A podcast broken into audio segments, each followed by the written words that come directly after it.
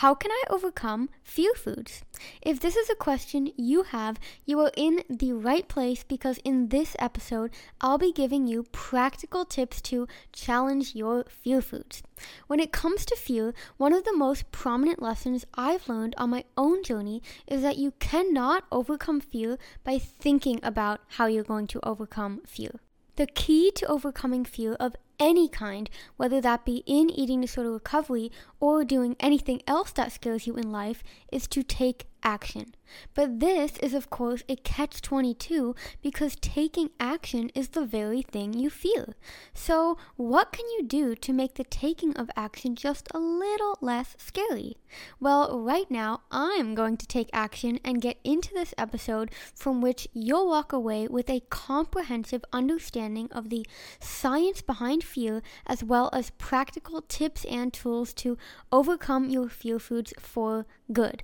It is 100% possible to enjoy all foods without guilt, so keep on listening to learn how.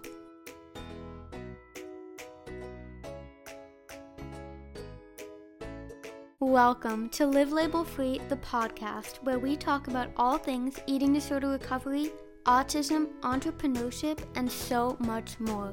I'm your host, Livia Sarah, and my mission is to inspire individuals from across the globe to live a life in which they feel fulfilled and free from limiting labels. I am so excited to have you here and cannot wait to dive into the episode. In order to understand fear foods and how we can overcome them, we must first understand fear. Fear is a primal emotion that is designed to protect us from threats. When we perceive danger, our sympathetic nervous system is triggered and reacts using our fight, flight, or freeze response. This response starts in the amygdala, a small part of your brain located in the brainstem. The human brain as we know it actually evolved from the brainstem, and in fact, some animals, such as reptiles, only have a brainstem. So, for this reason, our brainstem is often referred to as the reptilian brain. Our reptilian brain is responsible for anything that has to do with survival. Think thoughts about food, safety, sex, that is all your brainstem. When your survival brain feels threatened, it reacts without consulting the cerebral cortex, which is also known as the logical part of your brain. Staying alive is the main goal of our biological nature and does not require executive functioning, so any kind of logical thinking is overridden if your safety is put at risk. When your brain perceives danger, it will want you to get the hell out of the danger zone. There's no time for messing around and consulting the rational brain first. But what does all of this science have to do with eating disorders and fear foods? Well, when you are malnourished, your survival brain perceives there is a food scarcity and thinks you need to migrate to where there is enough food.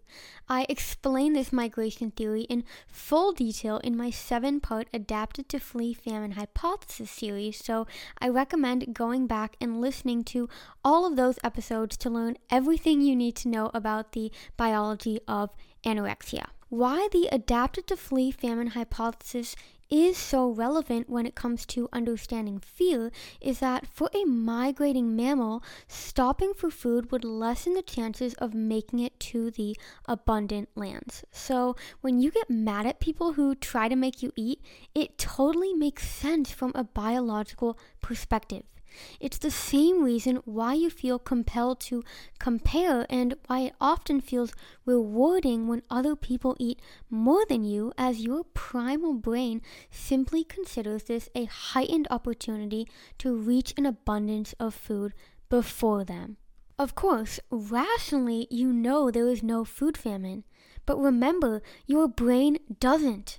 There is no time to waste when it comes to survival. When you are engaging in eating disorder behaviors, your amygdala is constantly eliciting a fear response and you are constantly activating that sympathetic nervous system. This constant state of anxiety also helps explain why you may not feel physically hungry, which can make eating feel all that more quote unquote wrong. When you are in your sympathetic nervous system, hunger cues are shut off as they would act as a distraction in a situation of real danger. I mean, if you were faced by a tiger in the wild, all of your body's energy would go into making sure that you run away from that tiger as fast as you can. To go further with this tiger example, I believe it acts as a great metaphor in illustrating that you're not actually afraid of the food. If you see that tiger, you will probably feel fear, but are you actually afraid of the tiger? You may think you are, but in reality, what you are most likely afraid of is the unpredictability of what the tiger may do to you. It's the uncertainty that triggers the fear response, not the tiger itself. Just think about it this way. As soon as you're in a zoo and that tiger is behind glass or in a cage, you're not afraid anymore. The same goes for fear foods. We often think we're afraid of the food itself, but it isn't the cupcake or the brownie we're afraid of. Rationally, we know it's not going to attack us. What we are really afraid of is the uncertainty around the act of eating that cupcake or that brownie or whatever else it is that your eating disorder brain tells you is off limits. We're afraid of change and what can happen if we do something different. And this is what can make it especially difficult for autistic individuals to recover from an eating disorder when they aren't given the proper guidance or tools. Because, as any autistic person knows, we cling to our routine for the very reason of avoiding change. Have you listened to my free audio training yet? If not, you have got to get your booty over to my website right now and download the audio training Three Steps to Recovery from an Eating Disorder as an Autistic Person. If there is one question I get asked the most when it comes to autism and eating disorders, it's whether or not I believe it's harder for an autistic person to recover from an eating disorder. The fact that this is such a common question is really no surprise, as autistic traits are often the root cause of the disordered eating behaviors. I believe my own eating disorder was simply a manifestation of my autism. Obsessive interests, the need for predictability and routine, difficulty with change, being sensitive. As soon as you mix food and exercise into this autistic assemblage of traits, it's literally a recipe for an eating disorder. So, then how does an autistic individual approach recovery from an eating disorder? Well, that is exactly what you will learn in my free audio training. While listening, you'll be guided through three simple steps to give you the clarity and confidence you need to use your autism to your advantage in recovery. It's like having a private coaching session with me on demand. To listen to the free training, all you have to do is head over to livelabelfree.com forward slash free dash audio training, and you'll be on your way to learning the skills to fully recover from an eating disorder as an autistic person. Achieving a state of full recovery from an eating disorder will be a different journey than for someone who is not autistic, but that doesn't mean it has to be harder. I did it, which means you can too. Now, let's get back to today's episode. Another reason why the idea of eating certain foods can bring up fear is because maybe you're afraid that once you do eat a specific food, you will open the floodgates to binging. In turn, this brings up another fear, which is the fear that you will never stop eating and just gain weight forever. I have written several blog articles diving into how to overcome these fears specifically, so if you're interested in reading those, just send me a DM on Instagram at livelabelfree and I'll send you the links right away Understanding how our biology of fear affects our thoughts about food can be very helpful in eating disorder recovery because it allows us to take the power away from the fear food itself and thus opens the opportunity to finally challenge the fear. It gives us the power back. Just like in the tiger example, the fear is not caused by the animal or the object itself, but rather the uncertainty around the object. So, in order to overcome fear foods, just like overcoming the fear of tigers we just talked about, you need to take away that uncertainty. You need to build a safety net, in this case, a sense of certainty around fear foods. So, how do you do that? You take away any and every unpredictable aspect that could potentially surround the situation in which you know you will tackle a fear food. When I was ill, I remember I would always say, Tomorrow I'll eat a brownie, or tomorrow I'll eat a proper meal. But then it was the end of tomorrow and I hadn't done it just because I hadn't set myself up for success. When you are surviving with an eating disorder, you are enslaved to rigid rituals and routines that may again be rooted in autism. But whether you're autistic or not, breaking the eating disorder specific routines is absolutely essential if you want to achieve full recovery. As hard as it is, you need to make a conscious effort to change, and doing so in a way that's not overwhelming is exactly what I do with clients doing one on one coaching and also what I guide you to in my Extreme Hunger course. One specific method I often use in coaching is the same method Olympic athletes use before they win, and that is visualization. In order to break your disordered routines and conquer your fears, you need to get crystal clear on the situation in which you will be doing so, and visualization helps you achieve this. What Olympic athletes do is they literally imagine themselves crossing the finish line before even doing so in real life. So when they actually have to do it, it's not anything new for their brain. The reason why our safe foods feel safe is because our brain knows the outcome of eating them.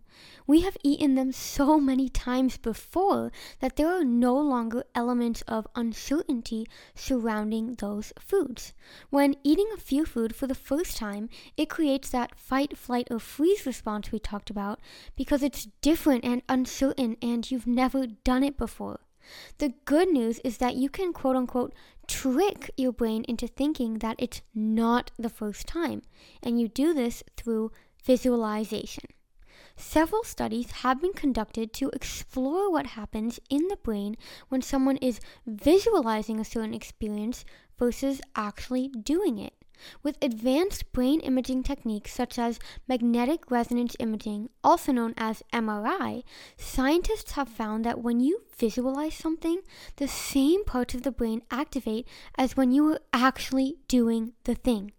This means that intentional visualization has virtually the same effect on the neural pathways in your brain as if you were really engaging in the activity in real life. I mean, how cool is that? Are you ready to kick extreme hunger to the curb and finally feel satisfied in every sense of the word? Well, you are in luck because I have created the world's very first course that teaches you exactly how to beat extreme hunger and overcome all of the challenges that come with it. Whether you want to learn how to get rid of mental hunger, heal your digestive issues, accept weight gain, let go of food guilt, or all of that and more, my course, Extremely Hungry to Completely Satisfied, is the all in one resource I wish I had during one of the scariest periods of my life. Full of video presentations, lessons, and worksheets, my course combines scientific research with years of personal experience to yield a step by step framework that provides you with tangible action steps. People who have worked through the course have regained their periods, let go of food guilt, and completely shifted their mindset to come from a place of fear and scarcity to a newfound love for life. All in just eight weeks.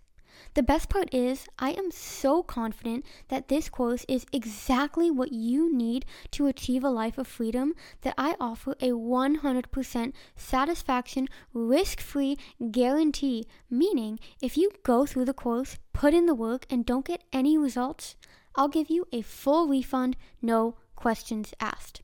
So truly, you have nothing to lose and everything to gain. Enroll in my Extreme Hunger course today by clicking the link in the description below or visiting the link livelabelfree.com forward slash extreme dash hunger dash course. That's live label free, like the name of this podcast, dot com forward slash extreme dash hunger dash course. I am beyond excited for you to let go of a life that revolves around food and instead gain a life that revolves around your life. After all, you've only got one. Now, let's get back to today's episode. When it comes to your visualization, it's important to engage all of the senses, such as where you will be, what it will smell like, what sounds may be present, and anything else you think will be involved during the conquering of a specific fear food. It is super important to get as clear as possible on every detail when you are imagining this because it means more neural pathways will be activated and thus your brain will be more familiar with the experience when you actually take action and eat the food. I will now list some questions you can use as a guide to help gain utmost clarity during your visualization. Where will I be? Who will I be with? What will I be wearing? What time will it be? Where will I buy the food? What will the food be? What does it taste like? Along with conquering the fear food beforehand through this visualization exercise, another practical tip I want to give you when it comes to reducing anxiety around eating is to take slow, deep breaths. When you take slow, deep breaths right before you face a fear food, you are switching out of your sympathetic nervous system and into your parasympathetic nervous system, also known as rest and digest mode. Just as the name suggests, being in rest and digest mode allows you to feel more restful and at peace when conquering the fear food, and it also helps you to avoid painful digestive issues that often come with recovery. I've worked with so many individuals at this point that have applied these methods to their life, and time and time again, they've overcome not only their fears, but they have made massive progress on their journey to full recovery. As I always say, full recovery is 100% possible for anyone, but you must be fully committed to putting in the work. No one can recover for you, but I can be there to listen, understand, and guide you on your journey to freedom. I have been where you are now, and I do the work I do today to help you get to the other side. If you are interested in learning more about working with me, simply head over to livelabelfree.com and you can view all of my services, including free trainings, coaching packages, as well as my extreme hunger course. There is a light at the end of the tunnel, my friend. Now go and follow it.